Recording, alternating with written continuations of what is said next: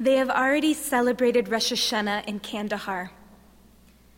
Eleven and a half hours ago, the Jewish soldiers of the American Armed Forces uttered the same prayers, heard the sound of the shofar, and wished each other Shana Tova. As many of you know, my husband, Cantor David Fromer, has been serving as an army chaplain in Afghanistan and Kuwait for the past year. To bridge the thousands of miles that separate us and the easily over 40 degrees of heat between us, we have spent much of our time on Google Video Chat comparing notes about our first year as clergy. While our congregations are very different, we have shared many universal modern Jewish experiences together. We have both found great meaning in guiding students through the process of converting to Judaism. It is unbelievably powerful to sit on a Beit Din on a Jewish court and to hear each story of exploration and discovery. After centuries of persecution and decades of assimilation, it is really awe inspiring to hear a diverse group of men and women articulate why they choose to be Jewish. Reformed Jews often call someone who is converted a Jew by choice. But I have come to realize over this first year as a rabbi that the term is misleading. Aren't we all, in essence, Jews by choice? Regardless of our individual backgrounds, where or to whom we were born, we all choose as adults to be Jewish. The all powerful Jewish guilt pushes us only so far. Whether it is a young soldier who has never before told anyone in his unit that he is Jewish, but for the first time shows up for Shabbat services seeking spiritual solace, or a Russian immigrant and grandmother in her 80s who finally decides to have a bat mitzvah. Whether you are on the foggy streets of San Francisco or a dusty Kuwait army base, 21st century postmodern Jewish identity is fluid. We are more mobile than ever, both physically and spiritually, and we have the unique opportunity and challenge to define who we are. The author Jonathan Safran Foer writes Our grandparents were immigrants to America, but natives to Judaism. We're the opposite fluent in American Idol, but unschooled in Jewish heroes. And so we act like immigrants to Judaism cautious, rejecting, self conscious, and feigning or even achieving indifference. My grandfather did not choose to be interned in a labor camp during the Holocaust. And my father did not choose to have Jew stamped in his Hungarian passport, but I have chosen to be Jewish. I am the first in my family, really the first generation, to have the complicated gift of choice. The ability to define my identity without the external prejudice and force. So this morning, I want to share why I've made this choice, why I'm a Jew, and why I want and continue to choose to be Jewish. For me, there are three core reasons intellectual, spiritual, and communal. I am Jewish because of the intellectual. At our crowded dinner table growing up, my family always engaged in loud, chaotic, and animated discussions. We were rewarded for curiosity and the asking of a really good question. At the center of Jewish culture is study and debate. The word Yisrael, Israel, means one who wrestles with God. We joke if you have two Jews, you have three opinions. But it's true. Jews can turn arguing into an art form. Embedded in our core texts from Torah to Talmud is constant dialogue. When I study the Torah portion with a bar mitzvah student, or talk about the meaning of a chuppah with a newly engaged couple, or dive into medical ethics with a recently retired physician, the mind and the heart come together, and in those moments there is a spark of holiness, a sense of tradition, yet possibility. We have not inherited a black and white law, but a series of ideas and questions that we are meant to grapple with in each generation. I am Jewish because of the spiritual. Judaism connects me to the transcendent. When I pray, I feel this enveloping, mysterious, and yet eerily palpable presence in my life.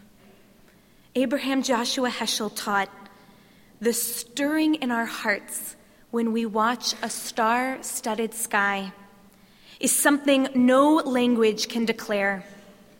What smites us with unquenchable amazement is not that which we grasp and are able to convey, but that which lies within our reach. Not the quantitative, but the qualitative. Not what is beyond our range in time and space, but the true meaning and end of being. In other words, the ineffable. When we open ourselves up to the divine, Judaism offers us a language to express what can never fully be expressed, to strive to be grateful, to be humble, and to be mindful. I am Jewish because of the communal. Martin Buber, philosopher, taught all real living is meeting. When two people relate to each other authentically and humanly, God is the electricity that surges between them. When my childhood home burnt down when I was in college, the first person that my mother thought to call to support me was not my RA, but my Hillel rabbi. When my child, when my aunt was diagnosed with breast cancer, her synagogue community brought her dinner, took her kids to school, and sat with her through hours of chemotherapy. And when my grandmother died, tens of people who had never even met her came to the funeral and the Shiva just to comfort my father in his grief. My mentor, Professor Arnie Eisen, shared I believe that our tradition and our communities can thrive in this country and do thrive only to the degree that they offer people a kind of ultimate meaning. A sense and a degree of serious community not readily available elsewhere. The need for community among Jews is as urgent as it is eternal. I believe in an era when everything seems really impersonal, when we often feel alone that Judaism and Jewish community, Jewish life offers us connection, rootedness, a place to be known, an electricity that surges between us. Could you stop being Jewish? What would your values be? Would they be the same? Would you build community would you be curious about the world? What would be missing from your life? Albert Einstein said, The pursuit of knowledge for its own sake, an almost fanatical love of justice, and the desire for personal independence. These are the features of the Jewish tradition which make me thank my stars that I belong to it. These were Einstein's convictions as to why he was Jewish. But Judaism speaks to each of us in a different way. Your story is likely much different than mine. You may be proud of our value of tikkun olam, of healing the world. You may be proud of our commitment to remember the legacy of the Holocaust. You may be proud of our power in establishing a vibrant democratic state of Israel. Our reasons are not hierarchical, they're more like a Venn diagram with multiple overlapping spheres that build upon each other. We are all here this morning. We have all chosen Judaism in some fashion, even if we are not all Jewish. This sermon is about articulating our choice, explaining first to ourselves and then to our partners, to our children, to our family, and our neighbors why we are here today, why Jewish life matters to us, why we actively choose to be Jewish. I am blessed and challenged to be a rabbi in this community, but I cannot be the only one explaining my three core reasons for being a Jew.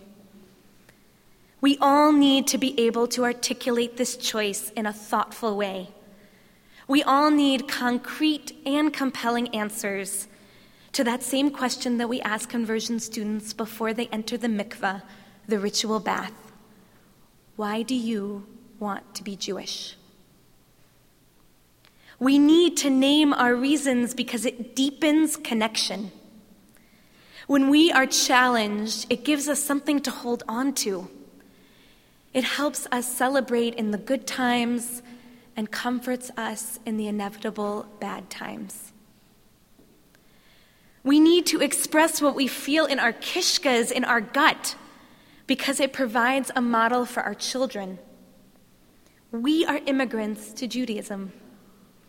And we have the responsibility to welcome the next generation onto the shores of Jewish life to help them to become native, to help to continue the Jewish conversation. So this afternoon, in the car on the way home, on the beach for tashlich as you nosh on apples and honey, turn to each other and say, I want to be Jewish because. The process can be hard, it can be painful, but it's worth it to go beyond easy answers to locate an authentic sense of identity and practice. Go beyond buzzwords to the meatiness of experience and to give them something that can survive the struggles of life. Rabbi Alan Lew wrote the time of transformation is always upon us. We are constantly becoming, continuously redefining who we are. This doesn't just happen on Rosh Hashanah. So this morning I share this blessing for the new year with all of us. Let us look within ourselves to find the sources of Jewish meaning in our lives. Share those words, those images, those stories, and become the Jews that we choose to be. Shana Tova.